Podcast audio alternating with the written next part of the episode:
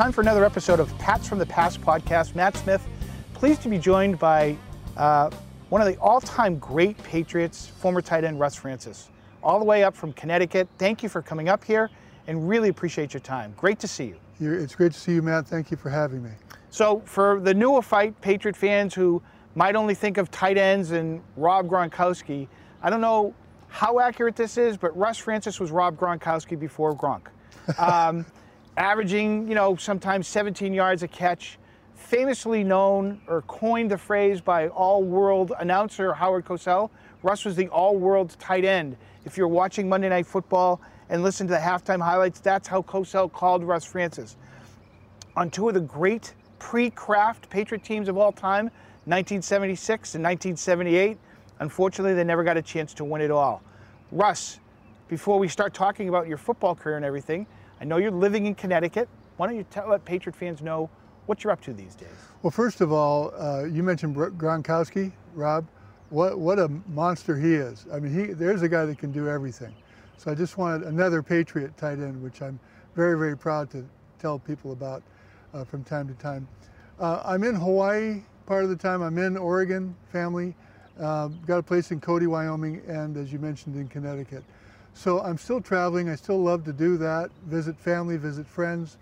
And I run into fans all over the place, not just Patriots fans or 49er fans because of the time I spent there, but NFL fans, sports fans, Red Sox fans, which is one of my favorite things to do, go to Fenway. So it's a pleasure. I mean, to be here at Gillette Stadium, I feel like I just walked in on my first day after being drafted. Um, do you think, Russ, when you look back at you know your kind of unassuming origin into the game of football, did you become a football player by accident, almost? You know, it wasn't like you grew up as a kid and were looking at you know old black and white tape or anything, and you know one day I'm going to be a football player. It just sort of happened. Why don't you, you know, help educate fans as to how the origins of Russ Francis football player came to be?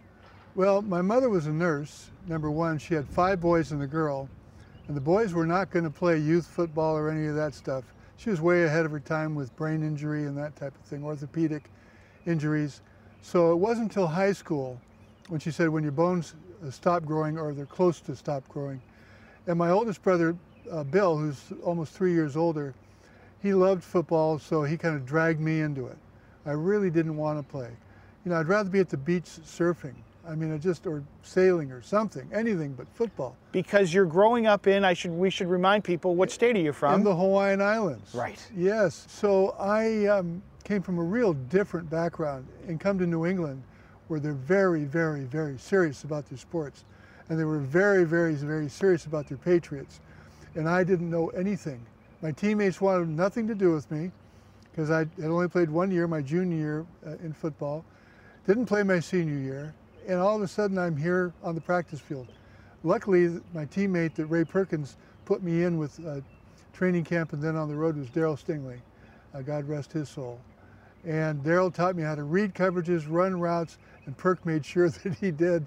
We did it before practice, we did it after practice. So I was very, very fortunate. I think the number one thing when you ask of how do you develop uh, becoming a football player, starting as a rookie, with Steve Grogan also starting as a rookie, you have to have people all around you like my coach Ray Perkins and Red Miller in the line, Ray as receivers, then Raymond Berry as receivers, Chuck Fairbanks, Ron Erhardt, offensive coordinator. Such a great group of guys. You can't help but learn. I'm a self-taught incompetent, so I look to the highest level I can find of somebody who knows something, and then I start drilling them. How do you do this? How do you do that? The University of Oregon recruited you in Hawaii to throw the javelin. Is that correct? Well, actually, the University of Oregon canceled their baseball program due to Title IX, so I was going to go play baseball at the University of Oregon. Middle of my senior year in Hawaii, my parents tell me my brother's going away to college with his girlfriend. I've got to go back to the ranch in Oregon, so I'm going to finish high school there my second year. Javelins are illegal in Hawaii, as they are in many states, spears. So I'd never seen one. Guy goes walking by after the basketball season, I'd just gotten there. I threw it. It shattered in the in the parking lot because I thought I could reach the grass. A little overconfident. And the coach said, "Listen, you can either pay me $152 or join the track team." Since the baseball team was not my guys, I said, okay, fine. So because of this coach who's one of the top track and field coaches in the United States at a small school, Pleasant Hill in Oregon, of 480 kids, um, I set the national record three times. Mm. He was a javelin thrower himself, so we started by just hitting paper. I said, can I throw it down the field? No, just through the point, through the point, through the point. Having people like that in your life, all across the board of your life, is how any, anybody succeeds. You don't do it, a small part of it really is you. People say, oh, you're, you're a good athlete, you're, you're, you're this, you're that, you're big, you're strong, you're fast. None of that counts. If you don't start putting all the information, if they're not willing to give it to you, it's game over. Who was your roommate at the University of Oregon uh, that was also on the track team? When I first got to the University of Oregon, the coach, Bill Bowerman, who ended up becoming the 1972, this is 1971, 1972 Olympic track and field coach for the United States in Munich, Germany. Many people remember the sort of disaster that that was. The guy that he put me in as a roommate uh, on the road uh, came up to me the first day of practice, ran around, little guy, running around the track, running around the track, running around the track, going up downstairs, and I'm trying to learn how to throw the javelin some more. He comes over, he goes, here, let me show you how to throw that. He's about 5'8", 5'7", about 120 pounds, left-handed, and he grabbed it and he threw it, and kind of threw it sideways. He goes, oh, I used to throw it better in high school. Hmm. He says, you got to get that left foot down better. And I said, who are you? He goes, my name's Pre. I said, didn't your mother like you? that, that old story. And he says, Steve Prefontaine, like I was supposed to know. Well, he was well known around the world at that point. I said, nice to meet you, Pre. So let me finish throwing the javelin. So I didn't know it, but he had gone to the coach. The coach had talked. He said, this guy needs a seasoned member of the team as his roommate to help him out because he's, he's got issues, me. And he was right, I was lost. I mean, I, I you know, I'm uh, 20 miles, 25 miles from the ranch and uh, uh, didn't know anybody in town and pre-introduced me to everybody. He became a dear, dear friend. So you played one year of collegiate football at the University of Oregon. Great, you know, good conference, top talent. And you were drafted 16th overall in the first round by the New England Patriots. Was that Steinberg who was a GM back yes, then? Yes. And tell the story, like. Well, he was head of personnel. I right. Think. When yeah. you were found when you found out you were drafted, did you think they'd reinstituted the armed services draft? Like you didn't even know what the NFL draft was, right? My brother comes down from the ranch house. I'm in the snow feeding cattle. We had a bunch of cattle. We worked two other ranches. So you had a busy day feeding cattle every day, hauling hay in the summertime. But this was January when the NFL used to hold the draft then. He comes zimming down and he's the responsible one, became a policeman, my oldest brother, Bill. And he says, hey, you've been drafted. You got to get up to, to, the phone. They're waiting for you. And I said, they can't do that again. They, get, they had the lottery back then. He goes, no, you idiot. It's the NFL. I go, tell them I'm, I'm, I'm playing, I've been drafted in the fall, this is January, by the Kansas City Royals to pitch. Way down. I think it was ninth round or something like that, maybe even farther down. But I wanted to play baseball so bad, so I said, no, just tell him I'm, I'm not going to play. He goes, you tell him. So I said, well, tell them it's going to be two hours before I'm through feeding. I got to go back to the barn, get hay and all that stuff. Go there and the phone's hanging, swinging. I said, Bill, what, what's going on with the phone? He said, they're still waiting. And I don't think the coach, his name is Chuck Fairbanks, is very happy. Oh, and mom had just come over from Hawaii. She just walked by to see what's happening with her boys, just keep on going. She wasn't sure what was going on, that it was a football team, because she would have said, let me talk to him. But I get there, and it was Ernie Adams, um, who's been a fixture here with the New England Patriots since then. He and Nancy Meyer, two of my best friends and buddies, we were all rookies together. And he said, uh, yeah, Coach Fairbanks is pretty hot. He said, you might want to start out kind of slow. Ernie, just tell him, pleasure meeting you, Ernie. My mother's working on her boys. I said, please just tell him, we don't need to talk. I'm not going to, I'm going to play baseball. Because you're going to have to tell him yourself. Ernie was kind of like this.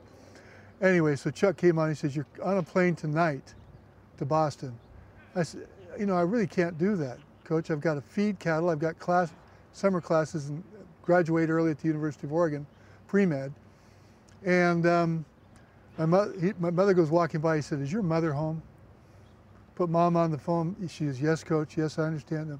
Okay, fine, I'll tell him, but it's up to him. It's his decision. He'll call you back. Click.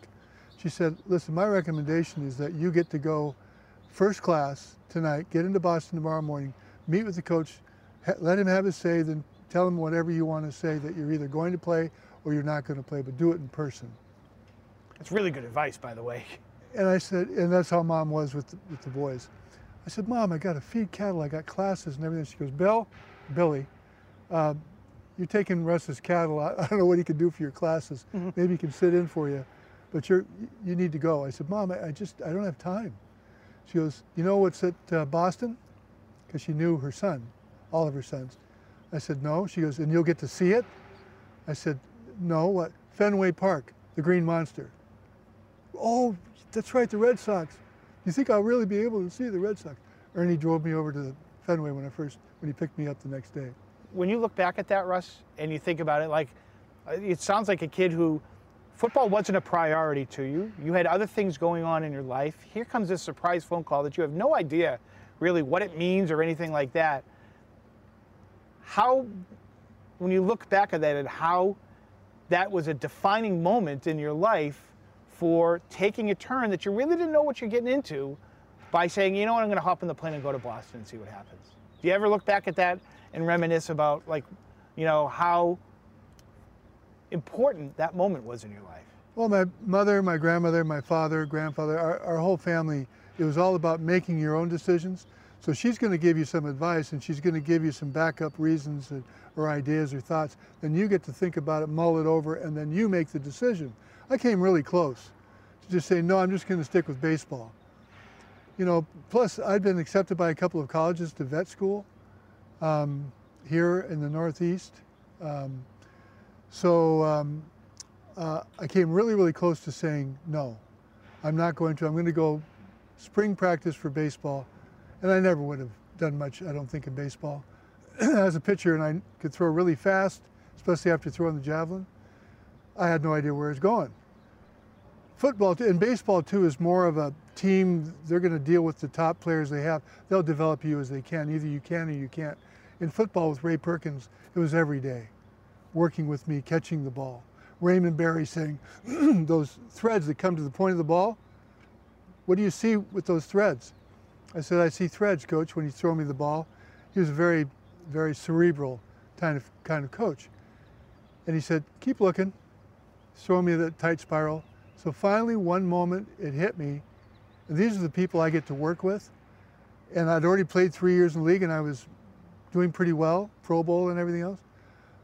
I drop a pass every now and then. I went to almost zero drops when he saw, said, look at the th uh, threads coming together at the point of the ball. It forms a black dot. When you turn your head around and Steve Grogan has just thrown that ball, or Joe Montana in this case, and it's already on its way and you have to pick it up, if you pick up that uh, football, it'll go right through your hands. You just can't get to it.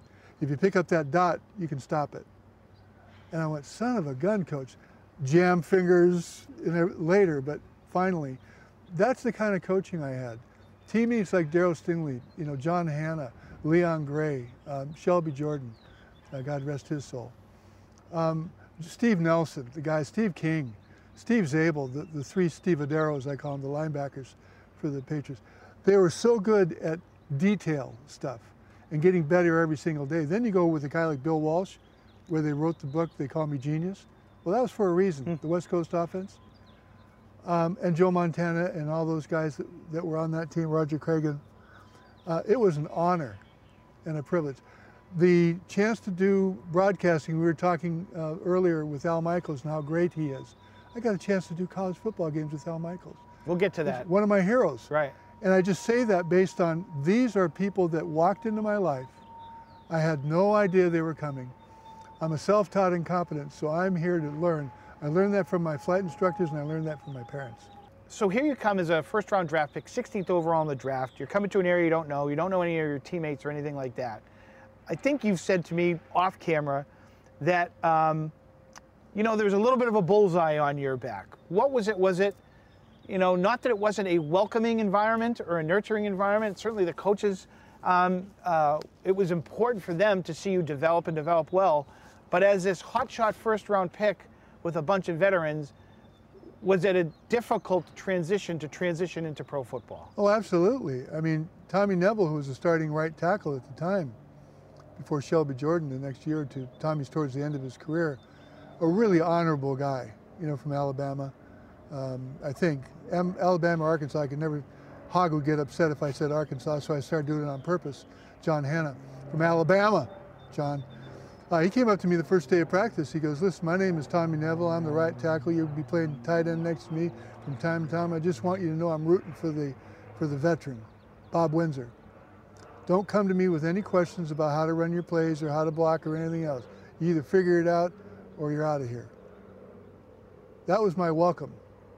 Now, I've always admired uh, Tommy Neville because he told me exactly how it was first day. Straight shooter. He, he straight shooter and you have to make the adjustment. And I think knowing Tommy later and talking to him after he retired, he said, I wanted to see what you were made out of.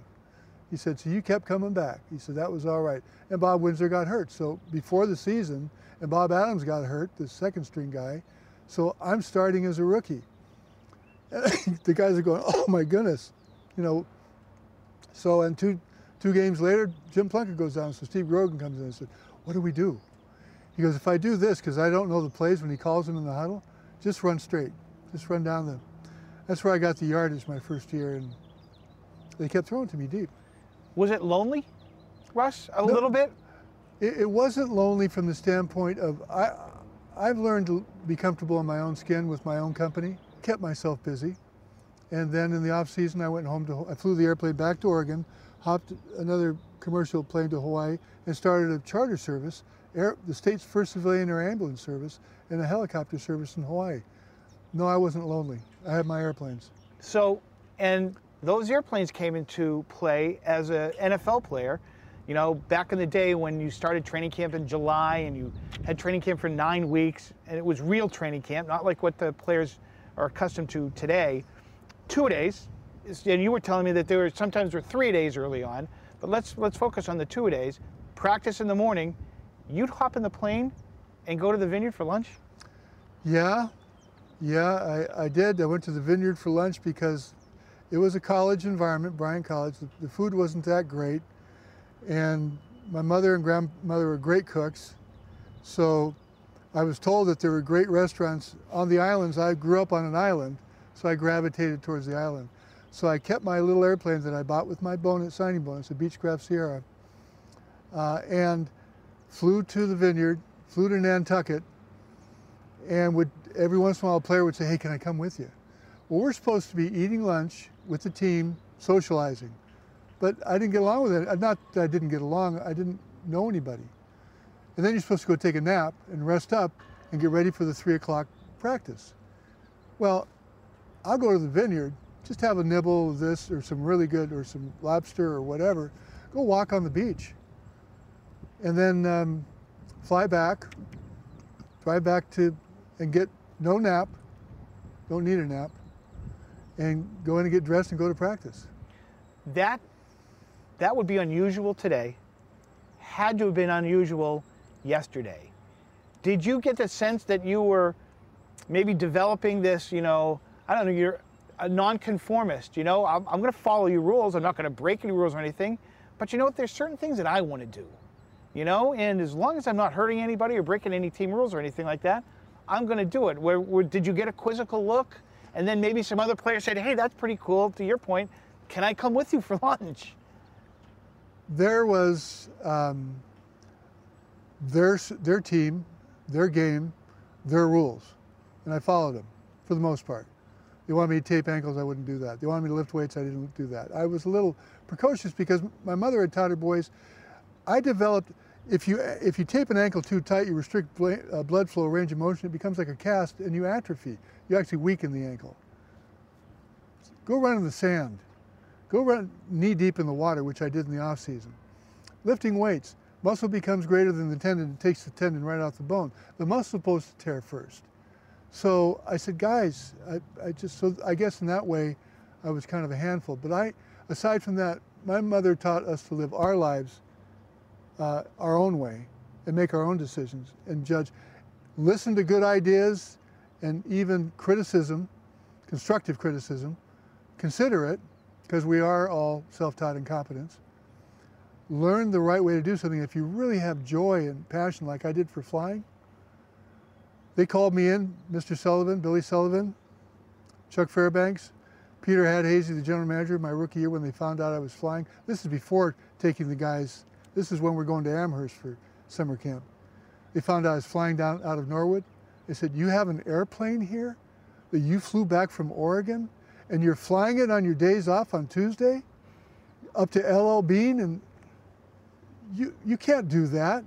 In the standard player contract, it says if you get hurt, um, you know, uh, if, if you can't play, your insurance isn't covered and, and you don't, you stop getting paid. I said, first of all, in airplanes, if there's a crash, there aren't any injuries. so, but I understand what you're saying. So I apologize and I'll clean out my locker. And they said, what? I said, well, you just fired me. I thought they'd fired me because they were adamant. Chuck Fairbanks was a, was a pretty steady guy. Loved him, you know, he, great coach. Uh, miss him as well, along with the other guys. But I thought they just fired me. So I learned a very important lesson. I said, well, I'll get my locker cleaned out and everything else. They thought I was, I'll just take the airplane and go, which wasn't what I meant. I had, I had embarrassed them. I had done the wrong thing. I felt bad about it. I really did. So I was going to pick up and go. They said, okay, wait a second. Just don't talk to the press about it. Just don't do this and don't do that. So pretty soon I learned if you're playing hard enough and you're learning quick enough, there's just about anything that you want to do within reason. I, I wasn't doing anything crazy. I didn't go out drinking at night. I wasn't running around with girls. I wasn't, you know, my girlfriend from high school was my girlfriend. Um, I was focused on being the best football player I possibly could. Ray Perkins made sure of that, and so did Red Miller. So I'm honored to say that uh, I gave everything I had and continued in any time I've ever done anything with the New England Patriots. That's why I came back to see Pete Brock when he retired as the uh, alumni president. He's meant so much to us guys over the years and the fans of running that whole organization. I couldn't let them have a big party without me to say so long to Pete, and he's to, like the rest of us, we'll be back. Can you imagine if there was a player of your magnitude today in this social media world that we live in that was flying a plane? I mean, they don't have two days, so that couldn't happen. But like, it would cause such a stir. And if you can look back on it and say, "Wow, I was able to do that," maybe to the point that you were saying about your parents and your mom, live the life that you want to live. Right. Be respectful. Right. Don't, you know, you're not going to commit crimes or anything like that, but live your life. Maybe it was a simpler time back then where you were allowed to do that, and it's just it's unimaginable that something like that would ever be able to be allowed today. You know, even back then, no social media, right? No internet. Um, somebody saw me having lunch uh, in Hawaii with Priscilla Presley. Now all of a sudden, it's on the Hollywood side of the pond, as they say, the Pacific. Uh, Priscilla Presley is dating younger uh, NFL uh, player, Russ Francis. We had a mutual friend that was one of my charter customers who was at the table, one woman named Marge Garmhausen, never forget her. She and Priscilla were good friends. But Priscilla was very, sitting right next to me, very sweet, and she'd put her hand on my hand, and, oh, that's so funny, that's so nice. You're gonna teach her how to surf and all that type of stuff, because Marge asked me to. So even the quote unquote celebrities of the day, Bill Lee, spaceman, I just talked to him the other day. He was the guy that said to me at Daisy Buchanan's, I said, how do you guys get away from people just arguing with you? I said, I don't mind the fans coming up. I'll sit until the last autograph is signed. I still do it. I get a couple hundred uh, uh, requests a month. Every single one of them is signed and sent back. Um, how do you how do you guys do it? He says, Russ, he said, just live your life. He says, stop stop whining about it. This is Spaceman. He's just a great guy. He's a guy who lived his life. He's still living seven, his life. At 77, he just told me the other day he struck out a 45 year old with two curves and a fastball. It's unbelievable. He said it works every time. He's still unbelievable. Fast pitch. Right. 77. Unbelievable. One of my heroes. So a dormant NFL franchise in the mid 70s all of a sudden ignites. That 76 team captures the region by storm. You beat the defending champion Steelers in Pittsburgh. You beat the bag out of the Raiders here in Foxborough. 48-17. Should have beaten the Raiders in the playoff game. We all know that. You know, at that point in time, what were you thinking about the NFL and the New England Patriots at that point in time, Russ? Well, first of all, every one of us has moments in our lives that we'll never forget. Good, bad, indifferent, or, or puzzled by it, whatever.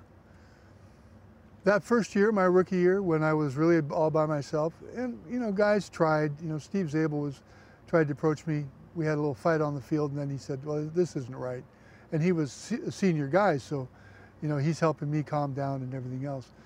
But um, one of the things that you you never forget are you're being sort of outcast, and then people get to know who you are. Howard Cosell is calling you all world.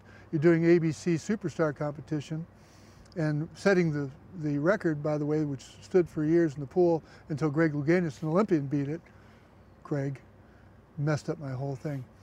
Um, you can't you can't forget those things, but if you think about how damaging the first year was, three and eleven, how hurtful that was, the fans were. I felt so bad. They're coming to the stadium and we lost again, and we lost. We lost 11 times. They would still be out there getting an autograph at the end, but the line was smaller. and I just felt our job is to win. So we got together, and Coach Fairbanks got Mike Haynes and Tim Fox the next year, and everything else. And Stanley Morgan came back early from Tennessee, and uh, Steve Grogan from Kansas, and we got there early before camp, and we started. We're not going to let this happen again. Well, it takes every single person, not just one guy standing up and putting his hands on his hips. It's, let's let's go uh, break the gates, men. It was everybody working together, and we went 11 and 3, the largest, quickest, biggest turnaround in NFL history, and went on to play the Raiders, and we should have won that game. It's the only game I played in, I would say this, I've been saying it for years, that I'm absolutely positively sure that somebody got to somebody. Mm. And I won't talk about payoffs or anything else.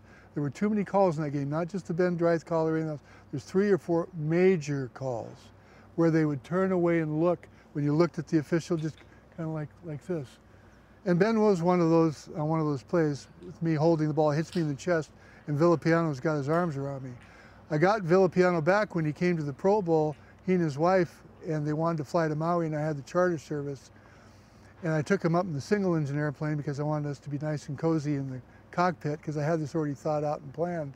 Get mid does the FAA listen to stuff like this? I don't know. This is 1976, I think it was. 75. No, 76. So, so 77, beginning of 77, if they want to check the records. So we're going between Maui, Molokai, and Lanai, from Oahu to Maui. He and his wife were taken there for nothing. They were there for the Pro Bowl. This is the guy that held me and helped us lose that game. They go on to win the Super Bowl. So I said, look at, I tipped the wing just a little bit like this to look at uh, Lanai, which is right down there. Molokai's there, Maui's right there. I said, look at that, Phil. And he went to do it. And I grabbed the handle of the door and opened it up and I kicked opposite rudder to take the wind away from the door. The door flew open. And I undid his seatbelt and he thought that he'd be able to uh, go right out the door. Well, he came close. But I kicked, I was just starting to kick the plane back when Patty, his wife, came over the top with nails and everything. You're trying to kill my husband. the plane's going like this all over the place. I finally slammed the door. I said, I'm just playing. I'm just kidding, just having a good time. He didn't think that was funny, but we're still good friends, I think, aren't we, Phil? Aren't we? Somewhat? So I could see, uh, and I don't proclaim to know you or John, and I'm just using him particularly as an example, but this free spirit, this I'm going to live my life. I've got a lot of talent. Um, and I want to get to something following that up. But a guy like John Hannah, farm raised, you also, you know, raised, you know, did a lot of work and everything like that. He's a no nonsense kind of a guy. Right. How do those uh, personalities on a team mesh? Do you feel like you need to prove something to a John Hannah type who's not in an airplane dipping and bobbing and weaving and doing things like that, or, or flying back or jumping out of planes, even for that matter. I always wanted to take him up and push him out of an airplane. How, do, how does that? Sorry, John. How does that sort of jibe, where you can gain his respect, you gain his, and you just we're different people, but we do have the same goal in mind because we want to win. Well, first of all, John Hannah is the greatest offensive lineman that ever played, bar none.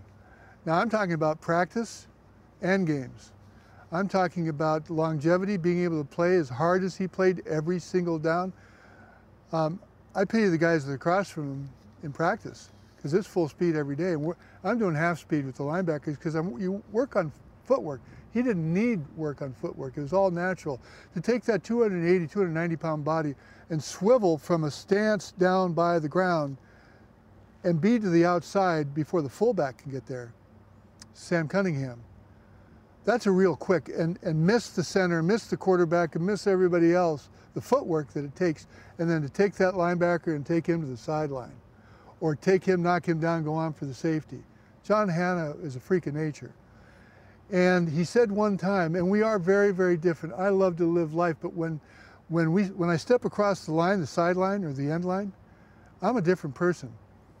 Um, I'll, I'll, go and run and hit the sled and, and, do the stairs and all that stuff, and it may look like I'm having fun, which it is. But if I'm on there to practice or play, all that stuff went away. John and John didn't know how deep and serious all of that was. You can he wears that on his face and his body and everything else. You don't see it in me. But line up across from me and try and beat me at the line of scrimmage or cover me in a play, and you'll find out. John made the mistake of saying to the Boston Globe, somebody, probably Will McDonough or somebody, uh, you know, uh, Russ Francis has uh, more talent in his body, 1% uh, of his body, than the rest of us. If he could learn how to use that talent, he'd be a great player.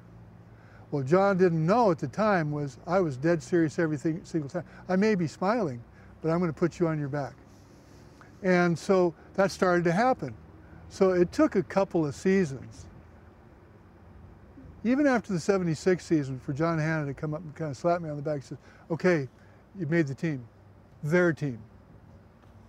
Do you feel validated at that point? Does that, does that, um, uh, validation for, for from a guy like John Hannah, who you obviously respect and was already a great pro and everything like that. What does that mean to you when you get that? Well, first of all, our in our family we were taught by our parents and our grandparents and everything else to to understand what we can and can't do and work to get better.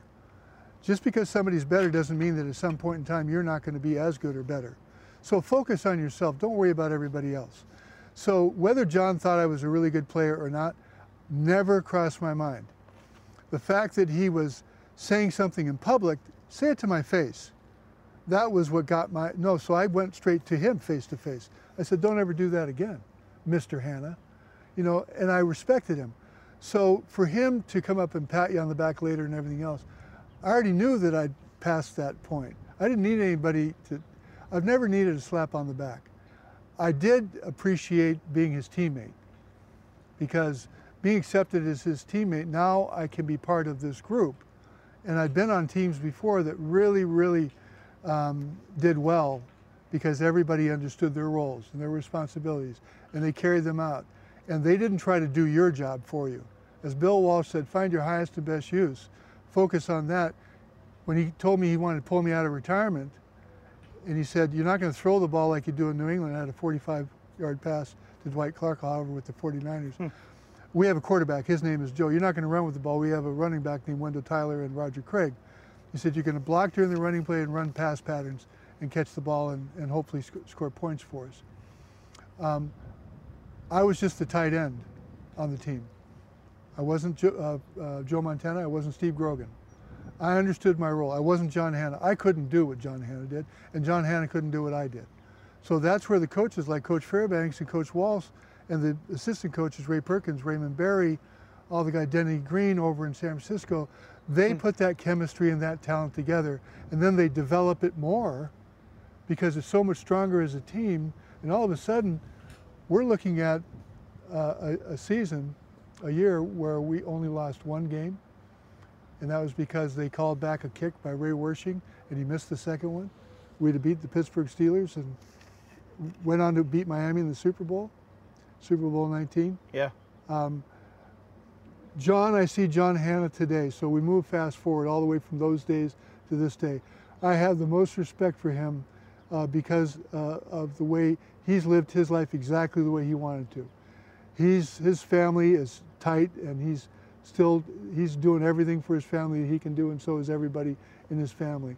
He comes up here because he loves the fans, he loves his teammates, he loves the time that he spent here, but he's not going to leave a crop that needs to be brought in or something.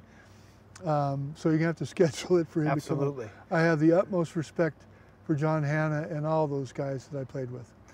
As a 20-something year old kid, you mentioned uh, ABC Superstars, and there's probably people listening to this have no idea what that is. And uh, ABC back in the day would gather the best athletes from respective sports, Reggie Jackson in baseball, uh, Lynn Swann in football, yourself in football, and you'd compete against each other in decathlon type items. Right. Here's a 20 something year old kid who's being called all world tight end by Howard Cosell, who's being invited to go on ABC's Superstars. Is your mind blown a little bit by this? Who's a guy who's not a football player and, you know, comes from a simpler life maybe in Oregon and a little bit Hawaii that all of this notoriety is coming your way? well, I didn't watch much TV growing up, certainly sports, certainly never football, because that was never live until after I started playing. But um, Howard Cosell coined the all-world phrase my rookie year when I caught like a 40-yard pass in Miami on a Monday night game. Well, I've been catching, I think I averaged over 18 yards as a rookie.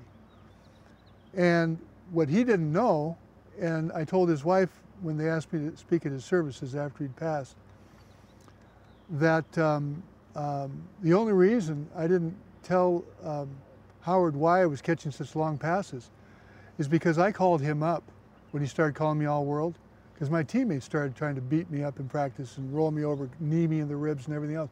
The guys on the field playing against saying all world my ass. Right. That can be a, a it's a blessing and it's a curse. And they're coming after me. Right. So I said, Mr. Cosell, I'm really honored if you could, because I finally got him after like four phone calls. And this is before I started working for ABC. My rookie year. Here's a rookie calling Howard Cosell. I still didn't really understand the importance of all these people. I, I'd never heard of them before. So you asked me earlier about how did I deal with that. Well, I didn't know any better. So I just lived my life. I said, Mr. Cosell, thank you for taking my call. It's such an honor for you to even mention my name on a Monday night game. I said, I have a big, big favor to ask of you. And he says, number 81. He said, all world. He said, what can I do for you today? And I go, oh God. I'm just stumbling and, I, no, go ahead, anything. 81, come on, it's so good to hear. Thank you for calling. I'm sorry I missed your other calls. I've been busy with Frank and, and the GIF and everything and this and that and on and on. I said, Mr. Cosell, could you please stop calling me all world? They're killing me out there. My teammates and the other guys. Do you notice any silence right now? There was silence. And all of a sudden, that booming voice, number 81, listen up and listen close. Get tough or get out. Click. So um, Mrs. Cosell at his service, they asked me, um, Billy Crystal, myself, and Frank Deford, the writer, yes, to, to, speak at it because we had become, I babysat their, their grandchildren, Justin and Jared, who I think run ESPN now, um, at the pools when we played in Miami and, and everything else. Got to know them pretty well. Heather, their mother, uh, sweet gal. Emmy was just a sweetheart. Um, a, a can-do, do everything kind of wife and mother. Um, I said, I got to tell you the story. I said, never got a chance to tell the story to Howard because I was afraid. And she goes, what? I said, you know, that um, all world thing that he, he kept calling. She goes, oh, he just thought you were a great player. She's giving me the same thing.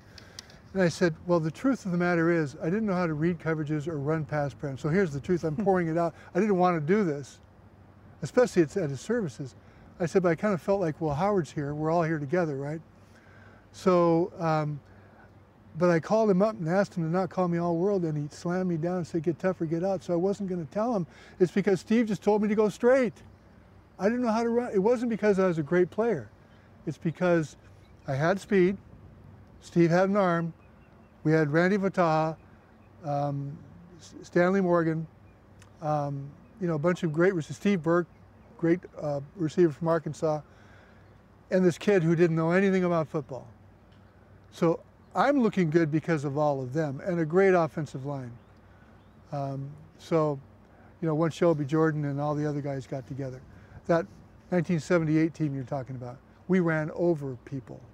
held a rushing record until just a couple of years ago when the Ravens, that record stood for 40, 40 something years. Something we're very, Right. very proud of. And the one thing that the Kraft family, by the way, uh, on a couple of these alumni weekends when we come in for games, have made a real. Uh, um, uh, uh, they've given us an opportunity to highlight some of the film when they show it to the fans. So they're up in the club boxes and everything else. Sometimes on the screen of those teams with John Hannah coming around, and Sam Cunningham. He was always fast enough and, and good enough for passes and everything else. When you sent him out there first, 245 pounds, he ran a 4.540. Um, he just blow through people. Uh, There goes John. There goes. I'm looking for people to block. I don't have to. Right. You mentioned receivers, and I'd be remiss to not ask you about Darryl Stingley, who you said you roomed with in your rookie year. And when he got hurt, I mean, I remember watching it as a kid. It, was devastating to everybody in New England. He's paralyzed. He's paralyzed for life. Um, and you took a stand, Russ, that probably changed your life in a lot of different ways because ownership at the time had said that they were going to pick up his all of his medical bills. Of course, it's the right thing to do. And then they rescinded the offer. What did that what did that mean and do to you in that situation? Well, yeah, Darryl was my roommate on the road and in training camp for three seasons before he got hurt. My uh, third year, be his sixth year. Um, um, he really took a lot of time. and I, I didn't pick things up that fast. I hadn't played youth football. I hadn't played but a couple years of high school because my brother was a captain. I didn't play very well, didn't play much. One year in college. I was so far behind the curve, and Darryl was so patient. Um, and I was a player representative at that time. Darryl was the first guy to tell me as a rookie, he said, the, the teams just met and voted. I said, voted on what? And why didn't they let me know that there was a meeting? Well, Russ, you're not really their favorite guy. I said, but they did vote you to be the player representative, their union rep essentially, the NFL Player Association representative. Wow, I'm like a little kid. I grew up in Hawaii. I mean, Right? That was like a penance probably, right? You give it to give it to somebody that, you know, Oh, fantastic. right. I said, boy, that's an honor. He says, Russ, the reason they voted you is that guy's normally fired by management. I, he said, you're kidding. And he goes, no, I'm not kidding. He was, he talked straight to me. Darryl's from Chicago. He, he was, everything was straight. And uh, just a really, really smart guy and how things worked and everything else. And uh, so I became the player rep.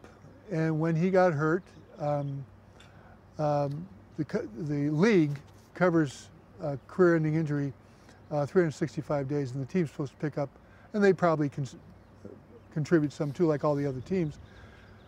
After that year is up, the team then has to take over. On the 366th day, Jack Sands, Darryl's attorney in Boston, called me up, told me they just canceled his medical coverage. They're not, they're not going to provide medical coverage. So I sued the team and the league.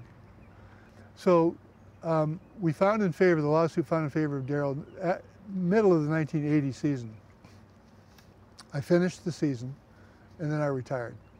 Because you were so upset about this. Yeah, yeah. I was going to stay in, uh, I did stay in to see the lawsuit through and to push it and to, what do we need to do? What do we need to do? What do I know? You Right. know, I'm a football player. Right. But I had great guys working w- with me. You know, Peter Hadhazy, who's now with the league office and everything else, who knew Darryl well as well, also, and the Rooney family, doing the best they can. So um, as soon as that season was over with, um, I went on a long motorcycle ride, which we used to do in Muskogee, Oklahoma, jump out of airplanes, ride down to Killeen, Texas, visit our friends down at Fort Hood, and then ship back to the, or run back to the West Coast. By the time I got to the West Coast, went back to Hawaii, I called Mr. Sullivan up. I said, I'm coming over in two days. I'd like to meet with you.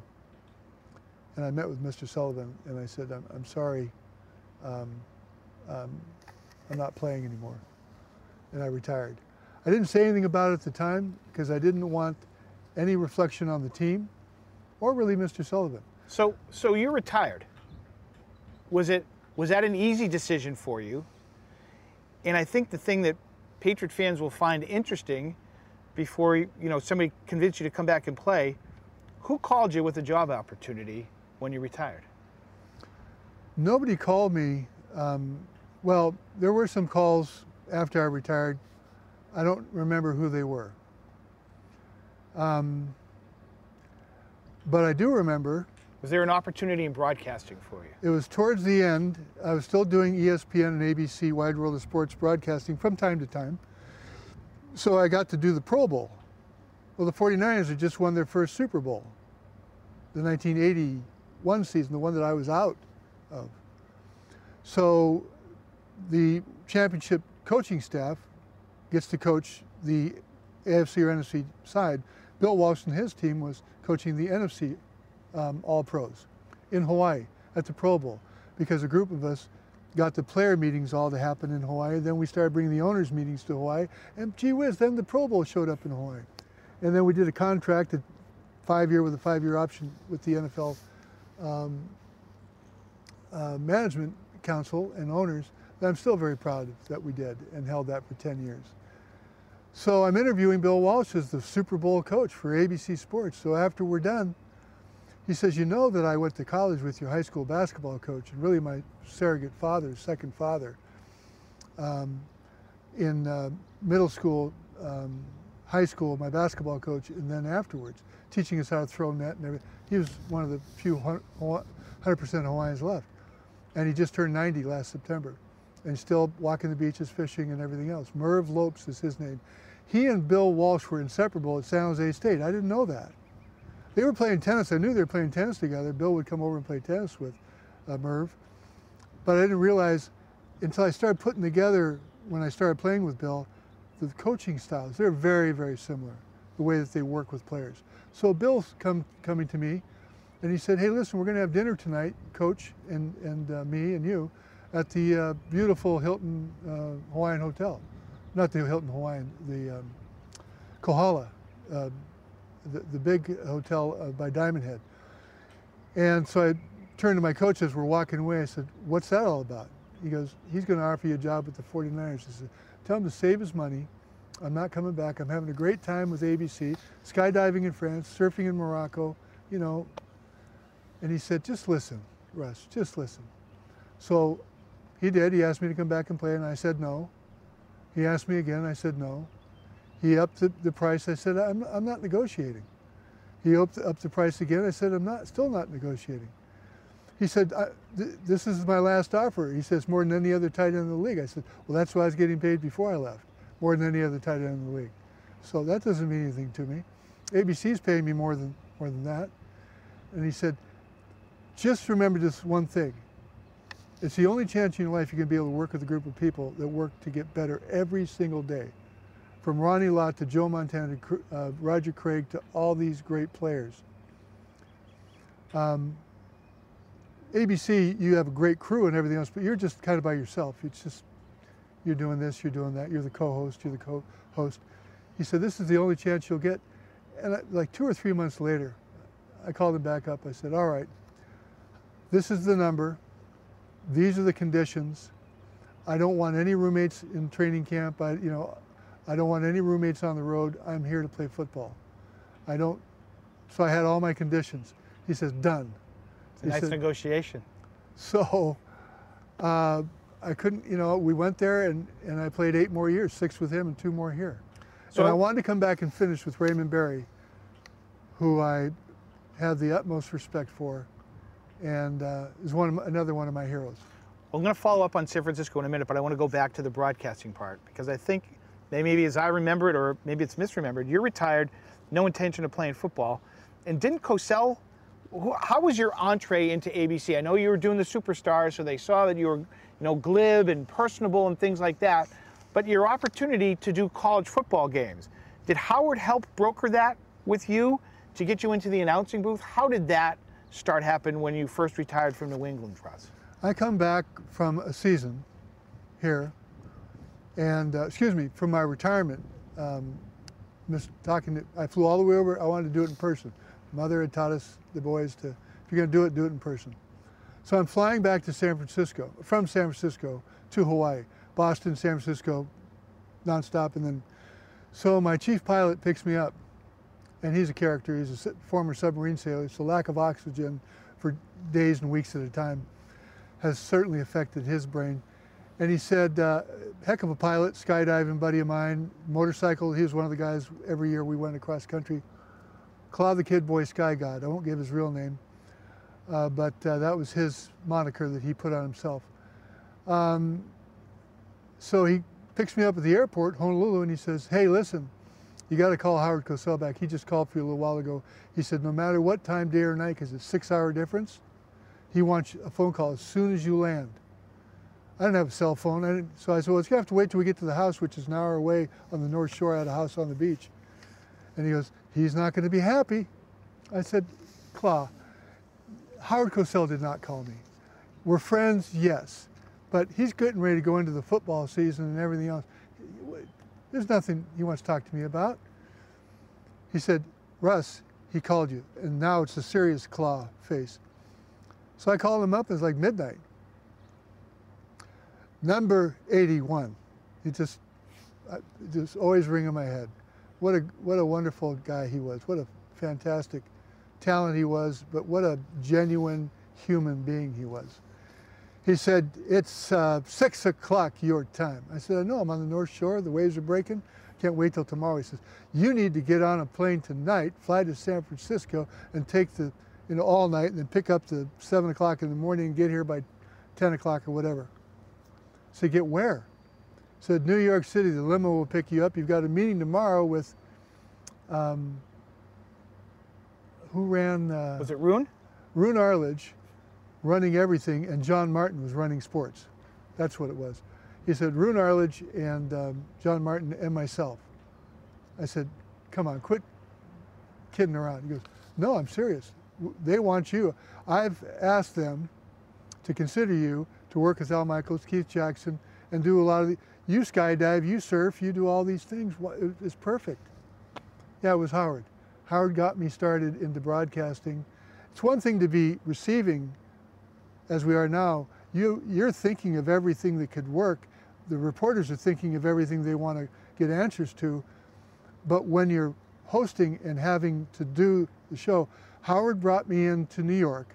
I came in the next week Don Meredith, Frank Gifford, all those guys were there. I'm reading, learning how to read teleprompter for the first time. This one over here, this one over here, this one over here, and cards over here. But what's fascinating, Russ, is here you Howard. are as a uh, so Howard gives you this opportunity, and as a neophyte, as far as broadcasting is concerned, you're going to do a college football package, and the two announcers that you're going to do with is young Russ Francis who hasn't done any games, you get to work with Hall of Fame Keith Jackson and will be in the Hall of Fame. He's probably in a thousand of them already. Al Michaels, like that's that's a small world when I think about that. You know what I think of when I think of those two guys and that great opportunity that Howard gave me and Roone gave me and John Martin did. Um, and Keith had to agree, as did Al Michaels, that they don't just assign a guy to those guys. Um, my favorite memory is meeting Al in one of the early college games in Washington and Seattle. And I'd flown my little plane up from Eugene, Oregon, because I'd already flown to the West Coast. And I said, come on, hop in, I'll fly it. We're, we're doing the Cougar game in, in uh, Pullman. I said, I'll fly over to Pullman. Found out Al, Al Michaels hates to fly. He said, don't ever mention that again, okay? Don't ask me how I got anywhere or did anything. I just, you want to fly to the games, you just do it yourself. But that's before Al Michaels was Al Michaels. Al Michaels was on the rise as a young announcer at ABC who hadn't, you know, the Do You Believe in Miracles hadn't necessarily, maybe that had just happened. Right, right? Had, yeah. Yeah, it, it, it did. Um, but Keith Jackson was hand-picking guys. Nobody had a memory like Al Michaels. Nobody had the enthusiasm and the passion when he's going to tell a story what happened 20 years ago for, you know, Halas with the Cleveland Browns or Bill Walsh as an assistant to Halas and then worked his way up to becoming a Super Bowl champion. Nobody does that any better than, than Al Michaels. He just has a, a memory for detail. And Keith Jackson was the guy that, and probably Howard Cosell, those guys kind of picked and chose. You know, uh, Howard picked uh, Don Meredith and Frank Gifford and put those guys together. That was, Monday Night Football was all Howard's idea. Sure. Did you have fun doing it? Oh, I loved it. I loved it. Because I could just say what I had to say really short, succinct, and those guys could go. And then they'd ask me, really, they knew the game. They could have said why that guy blitzed when the other time he didn't because the left guard was pulling and coming right at him. They could have done all of that. But Right. they said, why did that play, how did it develop so quickly? Well, Keith, you know. And Keith uh, said, uh, just mellow your voice, because I was a little bit higher pitched back then. He said, just mellow your, your voice out a little bit. I said, how? Because he's got that, whoa, Nelly type of thing, and it's just beautiful and it resonates. I said, how do I do that? How do I get, because I'm naive. And and I, on one side of me is, and the rest of it's, don't get in my way, because I'm, I'm coming. Uh, I'm going to figure this out real fast. The only way I know to figure it out, being the self-taught incompetent, is to ask, ask the master. master. Said, so how do I mellow my voice out and get it strong like yours? And he looked at me. I'll never forget. We're sitting in the booth getting ready to do a game. Whiskey, lots of whiskey, and uh, those are the memories of he and, and Al that I have. Um, and Bob Beattie and I did uh, uh, skiing, men's pro ski tour for ESPN. We did every you know weekend. Uh, he was a fun guy, but a professional.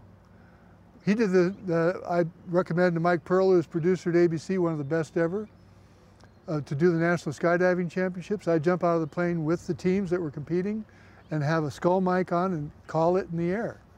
Who's ever done that before? Nobody's done it before. So, um, uh, you know, Al Michaels and all those guys would play off of all of those different things that you did that separated you from, from everybody else. But they taught me how to prepare for it. Mm. They taught me how to set the teams up to interview who the best jumpers were and everything else. So let's go back to San Francisco and, and this negotiation that you had with Walsh. Walsh finally wears you down. You come to the decision, I'm going to play. You play for those that great organization. You know, uh, the Super Bowl, it was Montana versus a young Dan Marino. You win a Super Bowl. There's so much of an emphasis on winning, and you were Super Bowl champion. How important was that in your career, Russ, as you look back on it, to have your career validated by winning a Super Bowl, being part, excuse me, of a Super Bowl championship team? Anybody that plays high school, college, professional football wants to be in the last game, the championship game. And we've got close a couple times here with the Patriots. So when we started out just beating everybody up with San Francisco, and we knew we had a good team. Eddie DeBartolo Jr., who was the owner of the team, his sister and her husband, John York, and Denise York, they now own the team. Eddie's relaxing in Florida. He brought on a guy named Bill Walsh, and he brought on some great coaches. Um, I, um, I hesitate to say that it was just Bill Walsh or just Eddie DeBartolo, but they had to pick the chemistry and the talent on that team. You don't just find a Joe Montana coming out of Notre Dame and had an okay college career and know he's going to be a Super Bowl, multiple Super Bowl champion. Bill Walsh is one of the smartest, most decent, he's since passed, um, hardworking, find a way to get it right kind of guy and challenges you to do the same thing and give you all the tools and all the training and everything else to do it. He had Sam Wyche as the quarterback coach. Sam would teach Joe Montana his drops and everything else, but then he taught receivers better ways to break on patterns to get separation from the defender to help the quarterback. He said, otherwise, he's going to be watching that guy if he's going to cut, be able to cut in front. You need to bend it back a little bit to keep your back to that guy. So it was everybody working in concert because of Bill Walsh. Eddie DeBartolo made a very, very smart move. Bill lost the first couple seasons were horrible, 79, 80. But then in 81, he wins the Super Bowl. Talks me out of retirement. I come back in 82, and there's a nine week strike. And so then we put things back together 83, and then 84 we go to the Super Bowl, and then they repeat after that. Bill Walsh and Eddie DeBartolo Jr. were the driving forces behind that. If you have those two together, the ownership, front office, John McVay, who was the GM, working with Eddie and Bill, part of that three-man team, and then the coach, head coach, separating all the coaches. You can't, don't bother my coaches. These are my coaches. Guys like Sam Wyche and others. Denny Green comes a head coach too. uh, Bob McKittrick, offensive line coach, just goes on and on and on. You don't have any choice but to win, and you know it. You see it coming, and you start digging in. That doesn't mean you take more hours hitting the sled or, or watching more film or anything else. It's repetition, and that's the other thing with Bill repetition, repetition, repetition. We'd run one play 50 times in one week because they, Miami Dolphins, have a way to look make it look different, five, 10, 15 different ways. Which now we've seen them all. So when it happened, we just, everybody makes their adjustments. The thing with Bill is, when they call the play in the huddle, that may not be anything what you run at the line of scrimmage. If they, if somebody moves here, so we all change. There's no way to defend that. So you get that taste in San Francisco, and as your football career winds down, and you see, you talk about how important the organizational structure was in San Francisco and how that was instrumental to their success.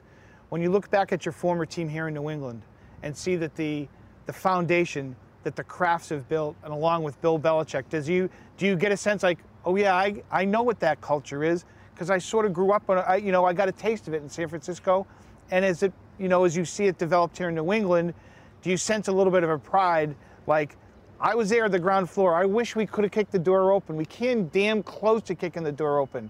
But look at what they've had now with that organizational structure. The first thing I think about is how wonderful and great Robert Kraft, Bill Belichick uh, are for the fans of New England. We came so close. We had a great um, run at it, so to speak. And we, we brought more fans on board because of it. You know, people are still writing and still asking for cards or photos or whatever. But what Robert Kraft has done from being the guy in the stadium watching the games as a young guy, and then to become the owner and to do what he's done and find a guy like Bill Belichick, who, by the way, was a, a big fan and devotee of Bill Walsh, smartly, rightfully so. They're very similar in that they're unorthodox. They're going to find a way to beat you. I have the greatest respect for, for Robert Kraft because he's put all of those people together. And then Bill Belichick, the way that he's handled the coaching staff and the players, they're like a bunch of wild animals in the locker room. We have a pretty high level of intensity, of passion. Sometimes we can hold it back, sometimes we can't. Sometimes we seem really, really relaxed until you poke the bear. And then part of your ear comes off or whatever. And I'm saying that metaphorically. But Robert Kraft um, was a, um, a, an enormous gift to the fans of New England, the NFL itself. Owners can be really, really difficult to deal with. He is a smart man. He said, let's just do it right and we're going to win. And he brought the people in to do that. And Bill Belichick, you know, God bless his soul, He's had some tough years. He's had some fantastic years. He's the type of guy that he doesn't care what happened 15 minutes ago. It's what are we going to do now to get better to win. I want to be his tight end coach. Tell him that, okay? uh, because he is so good with young players and seasoned players, and they're totally different makeups. The seasoned guy, you've got to walk a little tenderly, and Bill's really good at saying, well, what do you think about it? A young guy, you can say, I'm not really concerned right now what you think. I need you to do this one, release this way or that way. Or we'll talk about what you think later on. He's really, really good with that, and so are his coaches. Last one here for me, Russ, is we talked a lot about football, and you mentioned what a wonderful life you've had. And as from an outsider standpoint, I hear skydiving, I hear cattle farming, I hear um, surfing, surfing, uh, pilot, Yes, you played professional football, announcer, ABC superstars. You know, do you pinch yourself sometimes and go, man, you know, this is what I wanted to do and I've done it. I've done what I wanted to do in life. You know, I do reflect sitting here with you, looking out at the field. I ran a couple of what I used to call glides, hmm. and I could still step it off. It was okay. You let me hit the sled a little bit. you have to put ice on my neck. No, I didn't hit that hard it brings back a lot of fond memories. And I am honored to have been part of that past. I know where my place is. This is the 2023 season, football season the team's getting ready for. That's the focus. And I'm all for it, and I'll be there in the stadium yelling and screaming along with everybody else. So uh, it's been an honor. I look for the next thing. We're putting together a possible company someplace in the East Coast that has to do with airplanes. Um, I'll be flying a lot anyway, and I still do fly a lot, but that's a, a challenge. So I'm looking to the next. I don't live much in the past. I like to go back and visit, especially with my friends and my teammates, and now you you know, we'll be able to take some of this stuff that we get responses from because they've been watching you for years. Yeah. You and I are in the same boat, right. except you're more, you have a lot more exposure on a regular basis, and I truly am honored that you gave me this opportunity to speak. Thank you, Matt. Yeah, I appreciate that. I lied to you because I'm going to I'm going to ask you one more. Aloha. And I mentioned Gronkowski. Aloha. Aloha. Mahalo. Mahalo. Yes. Uh, I mentioned Gronkowski. Do you watch? Do you look at a guy like Gronk who played for the team that you used to play for? and I mean Marvel, bigger kid than you are. Um, I don't know if he was faster than you were at the time. Different strengths, but a guy who you could put on the line and he'd knock a guy 15 yards past, a true tight end. And yes, you could send him up the seam and he could run by linebackers. What did you think of him when you watched him play, Russ? Well, first of all, you said the one thing that separates him and I believe me from most tight ends. You said a complete tight end that would block and have the speed to get downfield and have the hands. He's got incredible a sense for the balls. You, your head comes around right here, and there's a little flash of brown, and you get your catch radius, very high. Like you could put the ball almost any place with him. Yeah. So one thing I would say about about uh, Rob Gronkowski is there isn't anything he can't do on a football field that he decides to do, and that's the goal of every tight end. And I work with some young tight ends from time to time that want to get a college scholarship or high school or a couple of young pro guys. Um, not in the coaching standpoint, but just technique. Because I had to learn uh, from, from the very, very beginning. I won't give you away one of my secrets I learned that helps tight ends improve quicker, but to look at a Gronkowski, we're probably about the same speed. I was 4.5 40. I think that's probably what Rob runs, 4.5, 4.6. We're both in that range. Uh, I waited. I played about. They say it comes out on my card that I was 240. I played at 255. Now, when I got here, I was about 245. I quickly became 250 by hitting the sled. I never lifted weights. They said you need to lift weights, put on more weight. No, the muscle becomes stronger than the tendon, and it rips the tendon, and the muscle is supposed to give first. So I'm not doing any of that. So I'm going to hit the sled instead. So that put on weight. So I ended up weighing about 255 pounds if I hadn't done more running and more stairs, I probably would have gone to two, you know, 65, 270, because you do build up muscle hitting those sleds. But I didn't want to compromise my speed, so I stopped at 250 to 255 pounds. Rob was probably, he's, we're about the same height. I'm probably not as tall as I was uh, hmm. when, when, I started, but uh, nor will he be. He's about 6'6", 6'7". 6'5", 6'6"? Yeah, uh, just a big guy all around. And when he hits, he explodes. That's his number one quality in the running game. And he has the want to, to take that guy 15 yards. He's not just going to hit him and the, the ball, the guy goes by and he just lets him go. He's going to bury him. And when he runs a route, he's so fluid for a big guy. He's like a ballerina out there. You know, Lynn Swann used to take ballet lessons so that he could be quicker, and what a gifted receiver he was. I look at Rob Gronkowski and I marvel at what he can do, and I can't wait till the next play. And the next play, oh, now he's playing in Tampa Bay. Uh, oh, is Brady there too? Oh, great, I get to watch both of them. Yeah, I watch them, and I, I do my, oh, Rob, that's a little bit early. Oh, that's a little bit late. You could have done this, you could have done that. I'm sure he, if he did look at any of my film in the day, he said, oh, you could have done better on that, Russ. You could have done better on that. One of the best of all time, and he will go into the Hall of Fame. Off the field, did he have a little bit of Russ Francis in him as well as maybe a free spirit? Because there's a guy who definitely bangs the drum to a different beat. He's not just like everybody else. And I don't know if you've seen that him as you maybe look at him from afar or on social media and how he is. He's a different cat. Yeah, well, not end, dissimilar to you. Tight ends are different to begin with. I mean, the offensive line won't claim us. You know, we go in to look at film for the running game they put you over in the side over here. The receivers, you're not really a receiver, uh, so they're off running their little fancy little, you know, Darryl used to do, Stingley used to do these pirouettes. Try this, Russ.